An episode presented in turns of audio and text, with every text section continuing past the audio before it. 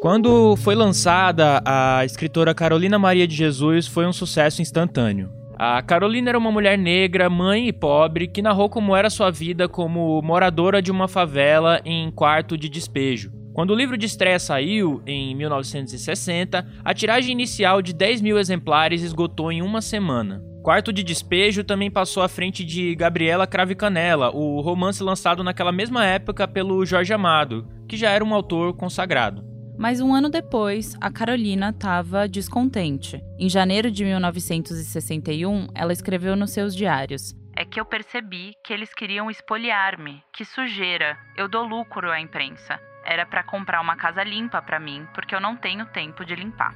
No começo daquele ano, a escritora tinha mudado com seus três filhos para uma casa em Santana, na zona norte de São Paulo. Mas ela não conseguia se livrar dos móveis dos antigos moradores, todos estavam infestados de pulgas. A Carolina também estava irritada com o jornalista Audálio Dantas, que foi quem convenceu ela a publicar Quarto de Despejo. Eles se conheceram dois anos antes na favela do Canindé, em São Paulo. E em 21 de março de 1961, ela registrou o seguinte nos seus diários. Eles impõem que eu escreva a verdade, mas não posso dizer-lhes as verdades. Eu escrevia ficção, porque a verdade tem o sabor acre. Impuseram-me. Tem que escrever diário. Segundo a Carolina, era o jornalista que incentivava ela a continuar escrevendo os diários para reunir material para um segundo livro que se chamaria Casa de Alvenaria. Abre aspas. Várias pessoas percebeu que o Audálio colocou-me num elo. Ela escreveu em 13 de fevereiro. Muitas tensões entre o Audálio Dantas e a Carolina Maria de Jesus se tornaram públicas ao longo dos anos, algumas delas, inclusive, nas primeiras edições dos livros da escritora que o Audálio organizou. Mas as desavenças e as contradições dessa relação estão sendo ainda mais expostas e debatidas com o relançamento de Casa de Alvenaria pela Companhia das Letras, com passagens inéditas desses diários. Agora, familiares tanto da Carolina quanto do Audálio estão se envolvendo nessa revisão de disputas antigas, e pesquisadores também estão discutindo o papel do editor na carreira da Carolina. Isso acontece em meio a celebrações importantes da Carolina e da carreira dela, como o próprio relançamento das obras. Além disso, ela é protagonista de uma exposição que acontece no mês que vem no Instituto Moreira Salles de São Paulo, que vai trazer vários manuscritos dela. No episódio de hoje, a gente vai relembrar a carreira da Carolina Maria de Jesus no contexto desses novos relançamentos e das pesquisas sobre a autora, e também analisar essas tensões entre ela e o Audálio Dantas que estão sendo expostas agora.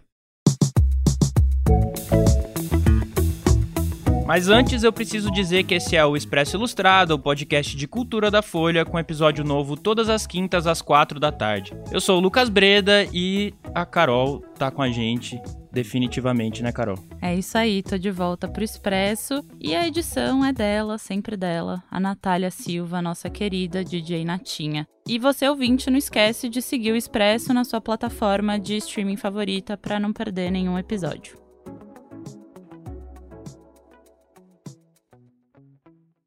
Bom, antes de entrar nas discussões mais recentes em torno da obra da Carolina e dessa relação dela com Audálio Dantas, a gente precisa relembrar quem é a Carolina Maria de Jesus. É uma personalidade que, quando nasce em 1914, uma cidade como Sacramento, uma cidade do interior de Minas Gerais, uma cidade tipicamente rural, um núcleo urbano muito pequeno, esse é o Tom Farias, que é jornalista e passou mais de 15 anos estudando a Carolina para escrever a biografia dela. Uma cidade fundada na escravidão, que vem ali do final do século XVIII, com toda aquela, é, vamos dizer, deslocamento de fazendeiros, de bandeirantes, em função da derrama, né? sobretudo com a com a questão lá da, da Inconfidência Mineira, então eles se espraiam para aquela região. A região que o Tom está falando é conhecida como o Triângulo Mineiro. É de lá a origem da família da Carolina. É uma família que se estabelece ali, obviamente, oriunda da escravidão, quando ela falava soldo, né? Soldo da escravidão, completamente analfabeta, que vai servir os homens como mão de obra barata e braçal para obra,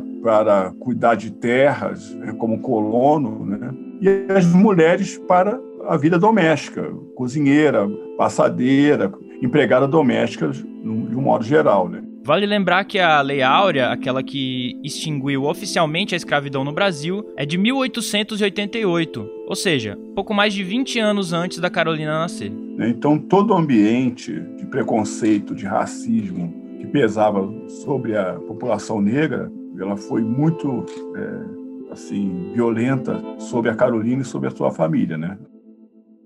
Das cinco vezes que a Carolina foi presa, duas foram ainda em Sacramento. A primeira vez em Sacramento foi acusada de ter roubado o dinheiro do padre Geraldo. E depois o padre percebeu que o dinheiro estava no mesmo lugar que ele tinha guardado, né? Da segunda vez, ela foi acusada de ler um livro de bruxaria, que no caso era o livro de São Cipriano. Que é um agrimório, né? É um livro de magia que você pode ler de trás para frente e de frente para trás. E a lenda é que ele faz cria malefícios, digamos assim. As vacas não vão, não vão dar leite, os homens não vão ter vida fértil, ou as mulheres, enfim. Então ela foi presa e foi a, a pior prisão que ela teve.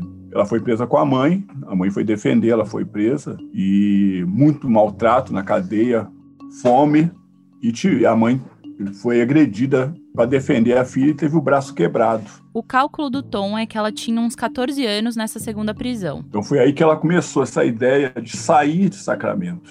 Carolina ficou conhecida como a Diaba de Sacramento, né? Carolina Diaba. Nessa altura da vida, Carolina já tinha ido à escola entre os 7 e os 9 anos, mas depois tinha ido morar na fazenda e parado os estudos. Quando ela voltou para Sacramento já nos anos 20, nessa época da segunda prisão, é porque o avô estava doente. Prestes a morrer, né, que era conhecido como Sócrates africano, né?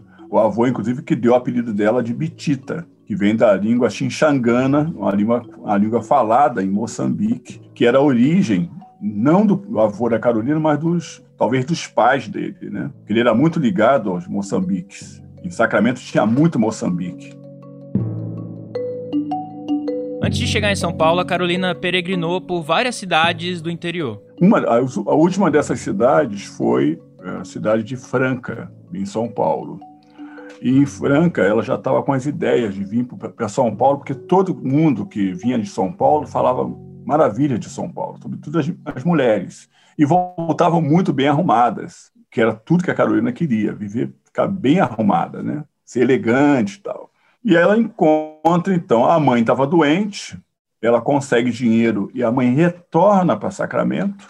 Aí nunca se sabe se a mãe morreu em 37, quando morreu, mas a mãe morreu a partir de 37.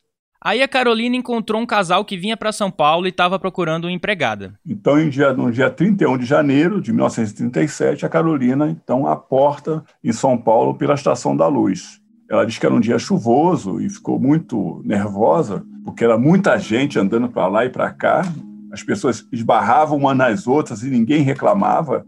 Então, aquilo deixou ela realmente muito excitada. E foi exatamente nessa chegada dela que ela teve o, a questão da poesia. Ela então começou a buscar informações e comprou o primeiro livro dela, que foi o As Primaveras, do Casimiro de Abreu. Mas o Tom diz que ela lia bastante mesmo antes de chegar na capital paulista. Por exemplo, ela já tinha lido A Escravizaura e O Seminarista, que são ambos livros do Bernardo Guimarães. Ela lia é, Os Lusíadas, ela vai lendo muita gente nesse período. Então, é, quando ela fala, né, dizer, que ela foi comprar um livro para saber o que, que era poesia e que era verso, e compro do Casemiro de Abril, as primaveras, então fica uma coisa aí meio assim, sem explicação. Mas eu acho que também está dentro desse, desse complexo de pensamento da Carolina nesse início de 37, né? Antes de chegar na favela do Canindé, a Carolina morou na Moca, na zona leste de São Paulo, numa rua chamada Almirante Brasil. E é interessante que ela nunca escreveu assim diretamente essa rua. Ela fala numa entrevista de jornal, né? E também diz, diz na entrevista em 62, ela diz que gostaria muito de pedir perdão patroa dela, né? Porque ela foi uma péssima empregada. Ou seja, ela não parou, ela veio para São Paulo e não ficou nessa casa muito tempo. Quer dizer, isso dá a entender. Porque ela ia para teatro, ia para cinema, ela ia, sabe, ela rodava São Paulo inteira. A Carolina começou a ser publicada em 1940. O primeiro texto que eu encontro Carolina é de fevereiro de 1940, na Folha da Manhã. É uma bela reportagem que dá um quadro de quem a Carolina é, psicologicamente, em termos profissionais, né? Está trabalhando numa fábrica, por exemplo, e em termos produtivos, né? assim, o que, que a Carolina é, vinha produzindo de literatura. E lá se publica um poema chamado O Colono e o Fazendeiro, um belo poema da Carolina que depois vai ser publicada em vários lugares. Nos anos 40, ela chegou a morar um período no Rio de Janeiro, em busca de uma carreira na literatura. E ela dá a entender que foi onde ela começou a morar na rua, no Rio de Janeiro. Porque já, muitas vezes eu tinha as estrelas do céu como teto. Mas praticamente durante as duas décadas seguintes, a carreira dela foi limitada a dar entrevistas e publicar textos em jornais. Mesmo tendo contato com vários jornalistas, a Carolina nunca tinha publicado um livro. Então acho que assim, por que, que não deu certo com outros? Né? Ela passou por várias redações de jornais, conversou com dezenas de jornalistas, mas nenhum deles, nenhum deles encampou essa ideia da, de Carolina escritora. E ela já tinha os romances escritos, ela tinha peças de teatro escritas, mas nenhum deles encampou. O Audálio foi o único que levou isso adiante, com muito sacrifício. Antes da publicação do primeiro livro da Carolina, o Audálio também fez uma reportagem com ela na revista O Cruzeiro, que era um dos veículos mais importantes do país na época. As matérias que o Audálio fez com a Carolina, sobretudo a matéria da, do Cruzeiro de 59, catapultou a Carolina. E ali, em abril de 60, é, a Carolina também foi dando, saiu algumas coisas também nos jornais que foram aumentando essa curiosidade em torno da Carolina. E aí o pessoal falou assim, popa, né? Aí foi passando o período, quer dizer, lá para maio, junho, julho, a coisa cresceu tanto e na véspera, basicamente na véspera de, da publicação, o livro já era um, a Carolina já era um, um fenômeno de comentários, sucesso e tal. Triste a condição do pobre na terra. É triste a condição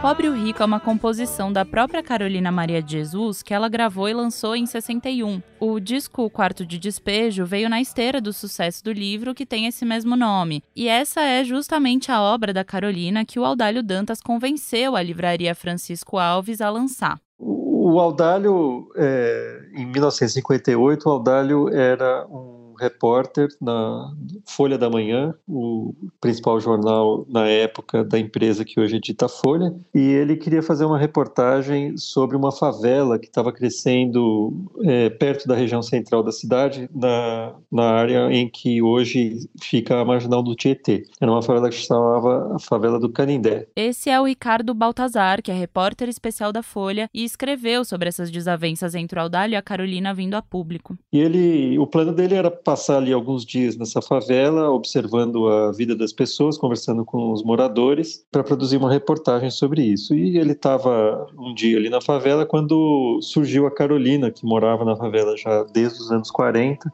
brigando. A Carolina surgiu brigando ali com os moradores, alguns moradores que estavam fazendo uma bagunça ali no playground das crianças que tinha acabado de ser instalado na, pela prefeitura e, e ela no meio da discussão entre eles ela soltou uma, uma frase mais ou menos no sentido de que olha se vocês não saírem daí eu vou botar vocês no meu livro e ele, essa ameaça chamou a atenção dele. Ele contou esse episódio inúmeras vezes e ele se interessou por ela e aí se aproximou e eles se conheceram. Ela convidou ele ali para entrar no barraco em que ela vivia com os filhos. O Audálio publicou uma reportagem sobre o encontro com ela e também alguns trechos dos diários que ela tinha escrito. Esses diários, eles tinham algumas entradas nessa época, bem poucas, que ela tinha começado a escrever em 1955. Ela escreveu durante alguns dias, acho que duas semanas, e parou. Escreveu, se não me engano, 13 entradas nos diários e, e nunca mais mexeu nisso.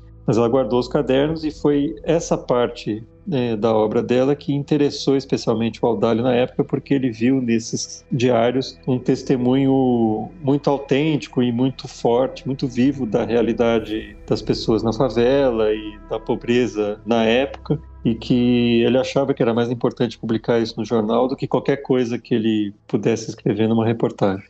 A carreira da Carolina mudou depois da repercussão dessa reportagem do Audálio e também da matéria na revista o Cruzeiro, que saiu no ano seguinte. Em 1960, depois de receber vários nãos, o Audálio fechou contrato com a livraria Francisco Alves, que na época era uma das principais editoras do Brasil, justamente para publicar o livro da Carolina. De um dia para o outro, a Carolina se tornou uma das escritoras mais lidas do Brasil, com o Quarto de Despejo. Isso sem contar no sucesso que ela fez no exterior. O Tom Farias dá um pouco a dimensão desse sucesso. Em quatro dias, a Carolina vendeu 10 mil exemplares. Isso quer dizer que ela vendeu 2.500 exemplares por dia. Então, era um fenômeno que, que os livreiros ficavam todos, as pessoas iam bater na favela, chegaram a ir atrás da Carolina para autografar livros, porque era sucesso absoluto. Quando ele chegava, tinha uma fila do lado de fora, assim, de pessoas querendo quarto de despejo, quarto de despejo, quarto de despejo. Enquanto a Clarice vendia menos, o Jorge Amado vendia um pouco mais, na faixa de 50 até 80 livros por dia, o Jorge Amado vendia, era um fenômeno né, é, nacional, mas a Carolina batia minimamente 300, 400, 500, 600 livros por dia. Então faltava livro para vender o Audálio editou o material que estava nos cadernos da escritora e assinou o prefácio do livro.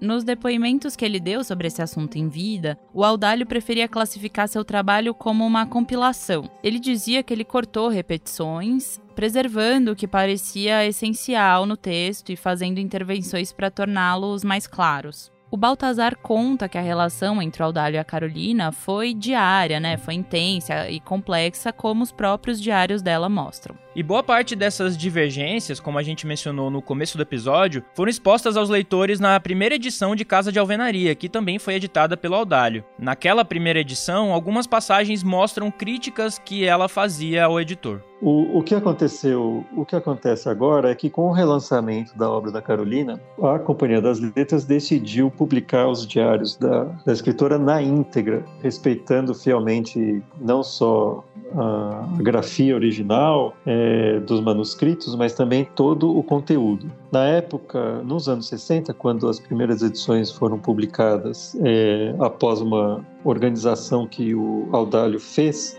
é, em comum acordo com a Carolina, né? a Carolina entregou a ele, confiou a ele os cadernos, ele transcreveu os cadernos e selecionou o que lhe pareceu ali mais relevante na época e mais importante, cortando a maior parte do material, né? Esse é o Baltazar de novo e ele lembra que os diários da Carolina eram muito volumosos e o Audálio quis apresentar uma visão concisa para o público naquela época. O que o relançamento está mostrando é que o material era muito maior do que o que era conhecido até então, do que o que foi publicado ali nos anos 60 e reúne ali várias passagens em que ficam mais claras as divergências que eles tiveram ao longo da vida, especialmente é, na época em que os livros estavam sendo publicados e, e especialmente na época em que a Carolina estava escrevendo Casa de Alvenaria.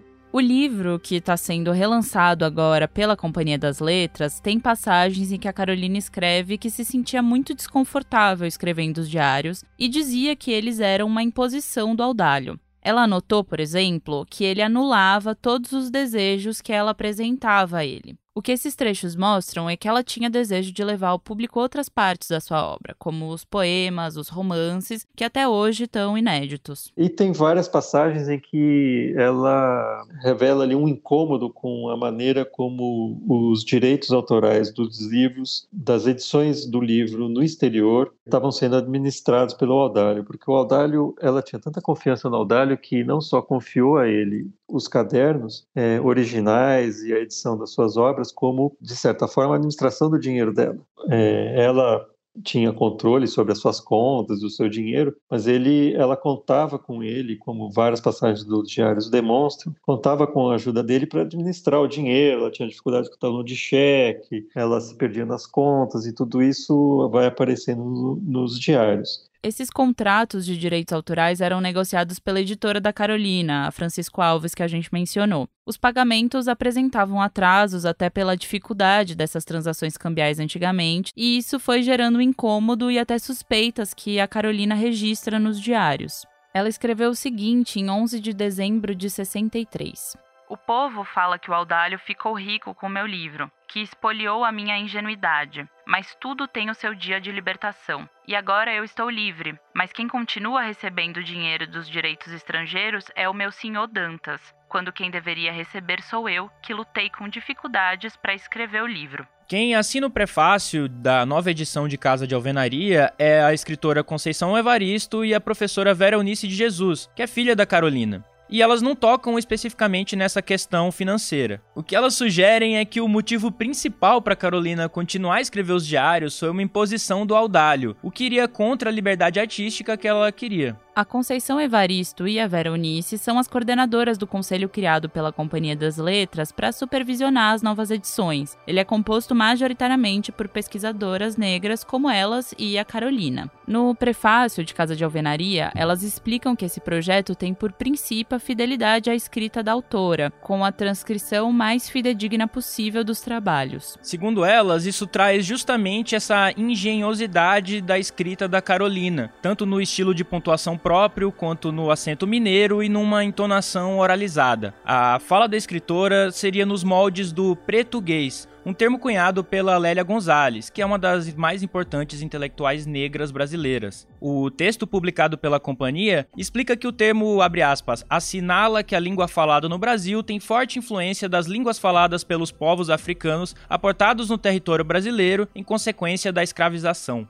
Mas voltando às tensões com o Audálio, a Vera Eunice também levanta nesse prefácio que a mãe dela acusava o Audálio de querer dominá-la e que a Carolina nunca se casou justamente para que ninguém mandasse nela. Ela escreve que a Carolina disse o seguinte: Mas o senhor Audálio Dantas queria me dominar. Não gostei, principiei reagir. Não nasci na época da escravidão. Eu não tinha o direito de fazer nada que o senhor Dantas observava-me. A Vera Eunice, filha da Carolina, mandou um áudio para o Expresso falando um pouco sobre esse projeto com a Companhia das Letras. A Companhia das Letras me proporcionou que eu realizasse um sonho de Carolina. E nós, as conselheiras, procuramos preservar a originalidade dos manuscritos. Carolina sempre deixou claro que gostaria que se publicassem os seus romances, seus poemas, provérbios, contos. Quando conversei com Audálio Dantas sobre Carolina, ele apenas me respondeu que eu era muito pequena e nada sabia. E de maneira cordial, fomos conversando e ele foi me esclarecendo algumas dúvidas. Hoje, mais madura, já consigo ler as obras da minha mãe, com os olhos de leitora e não de filha. E posso afirmar que Carolina escrevia exatamente o que ela sentia momentos de convivências harmoniosas ou momentos conflitantes, como qualquer pessoa, quando escreve um diário, procederia. Tanto vocês vão perceber na obra que Carolina, quando ela tem que falar de um político, ela não tem papas na língua. Ela fala e quando tem que elogiar, também os elogia. Esta era Carolina Maria de Jesus, o seu jeito de ser.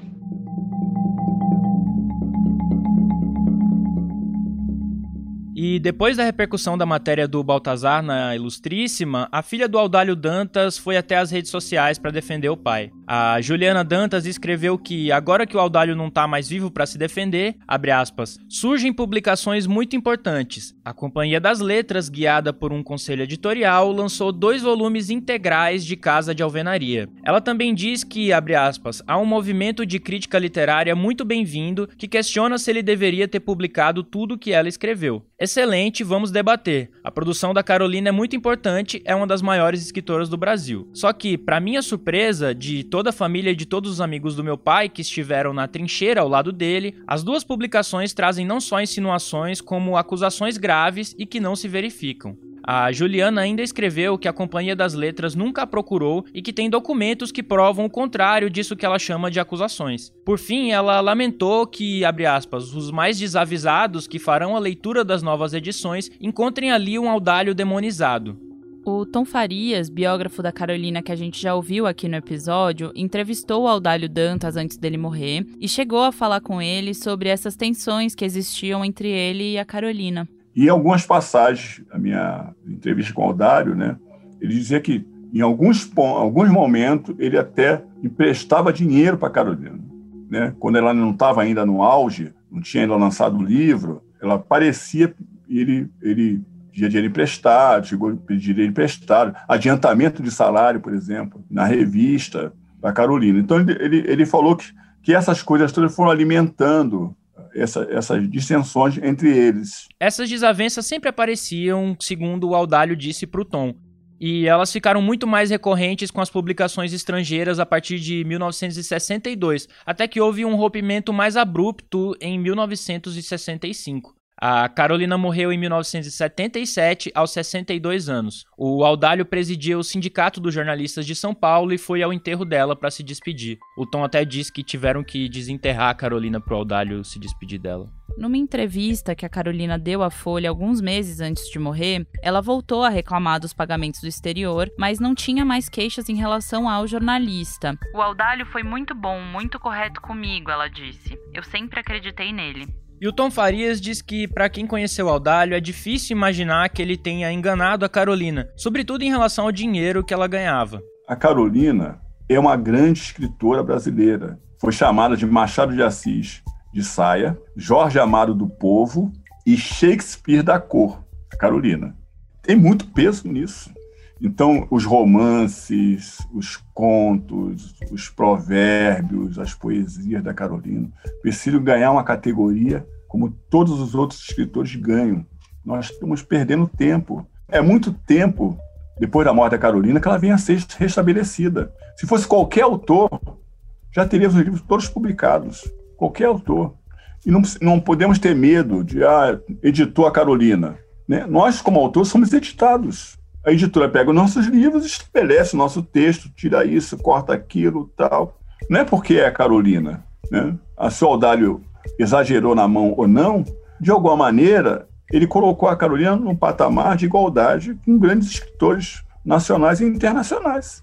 Esse mérito ninguém vai tirar do Audálio Dantas. E é sobre isso que eu falo. A partir dele, é sobre esse mérito. O Tom Farias também avalia que é importante ter em mente nesse momento de retomada da obra da Carolina como tornar o trabalho dela acessível justamente para quem a Carolina escreveu. Assim, preciso, a Carolina precisa ser entregue ao povo dela, precisa ser entregue ao povo dela. O pessoal está esperando isso. Será que a companhia consegue entregar a Carolina para o povo dela? A gente está vendo o valor das obras que estão sendo vendidas da Carolina. Né? Será que o povo da Carolina tem condições de comprar a Carolina.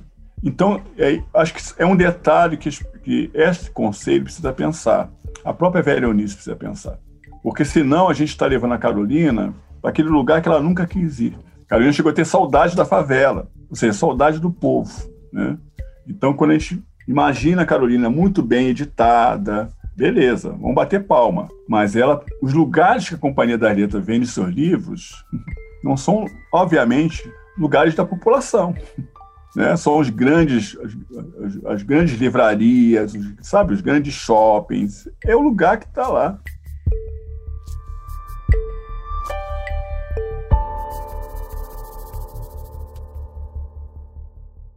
E na esteira dessa retomada da obra da Carolina, o Instituto Moreira Salles abre em 25 de setembro, aqui em São Paulo, uma mostra chamada Carolina Maria de Jesus, um Brasil para brasileiros, com vários manuscritos dela. Depois eu vim a constatar que outras obras de Carolina também eh, tinham sofrido situações eh, de edição muito duras e violentas, muito distantes daquilo que a escritora tinha planejado. Esse é o João Fernandes, que é diretor artístico do Instituto Moreira Salles e faz parte da equipe da exposição. Uh, por exemplo, ela escreve uma novela intitulada A Felizarda, que vai ser editada com o título Pedaços da Fome.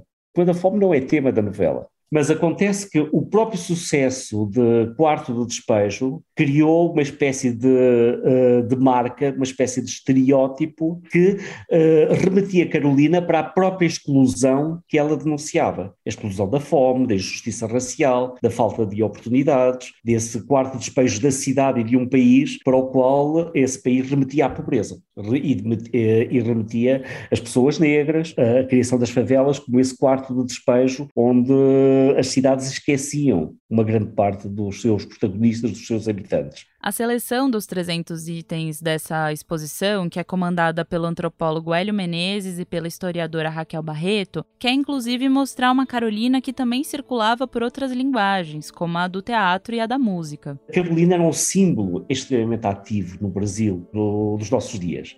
E por isso não podíamos ficar apenas na, no tempo de Carolina. Fazer uma exposição eh, sobre Carolina é também interrogar o Brasil dos nossos dias, no qual os textos de Carolina continuam a ser de uma atualidade extrema e a confrontar esse mesmo Brasil com toda uma série de, eh, de questões que são importantíssimas para a emancipação e reconhecimento dos direitos de tantas populações excluídas pela pobreza, pela, pelo racismo, pelo machismo. E essa figura crítica que foi Carolina vai ser apresentada com sons, imagens e intervenções com frases dela pelo prédio. E uh, à entrada do, do, do edifício, uh, onde a exposição se vai passar, na sede do IMS, estará um Lamb Lamb, com este poema de Carolina, que é uma, uma entrada linda em que Carolina nos convida a pensar sobre ela hoje. E Carolina escreveu: Quando eu morrer, não digam que fui todo um rebotalho, que vivia à margem da vida.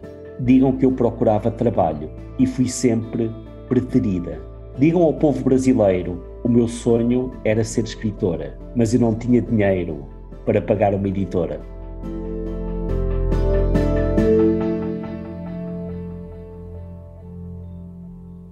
Mas antes de ir embora, fica por aí que a gente tem as dicas da semana.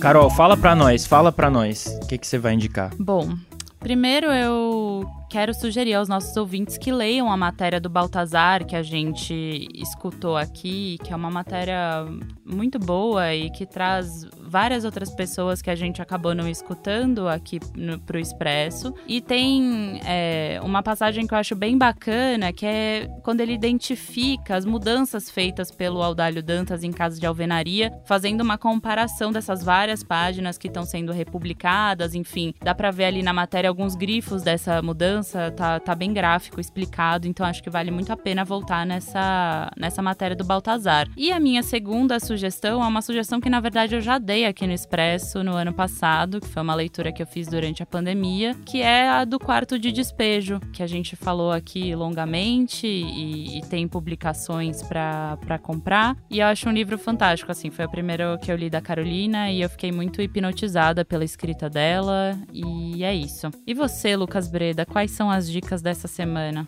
Ah, eu vou indicar uma coisa, eu sempre fico, eu devia, eu acho que eu vou começar a fazer isso, anotar tudo que eu indico aqui para saber se eu não tô dando dica repetida porque tem coisa que você vai, ouve e tal, e aí fala, nossa, que incrível. E aí, tipo, passa, sei lá, um mês, você parou de ouvir, aí você tá ouvindo de novo, e você tá falando, nossa, que incrível, eu precisava mostrar isso pra alguém. Mas eu queria indicar o disco Eu Tenho a Senha, do João Gomes, que é um forrozeiro, faz forró de vaquejada. E, assim, é, provavelmente o nosso ouvinte já deve ter ouvido a música Meu Pedaço de Pecado, que é o hit dele. E é muito interessante porque ele é um cara, ele tem 18 anos só, ele é do interior de Pernambuco e tal. E ele transforma tudo que tá meio, tudo que ele ouve, as coisas que estão ao redor dele, nesse formato de forró de vaquejada, meio pisadinha e tal. É incrível, tipo, esse meu pedaço de pecado, ele, ele canta acelerado, assim, é quase como um rap. Aí você vai ver, ele realmente é fã de rap, tipo assim, ele, ele postou vídeo cantando Matuê e tal. Meu pedaço de pecado e corpo colado, vem dançar comigo. Quero ser teu namorado, ficar do seu lado e falar no ouvido que você é mais bonito pedaço. E tem uma música do Luiz Lins, que é um cantor de Recife, que, enfim, não tem nada a ver com essa cena de forró e que ele também regravou como um forró de vaquejada. E se você tiver, se for desavisado assim, ouvir, você nem percebe que não é uma música de forró que ele tá cantando. É, enfim, eu sou um disco Eu Tenho a Senha do João Gomes, realmente muito bom. A música Eu Tenho a Senha é ótima também e que nem vovô, eu amo essas duas músicas. É isso então?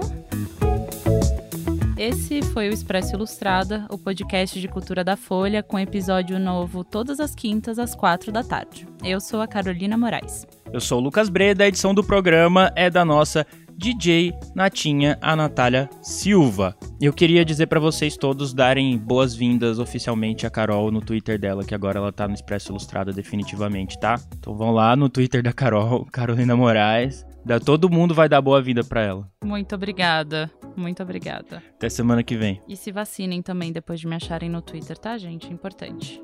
Tchau.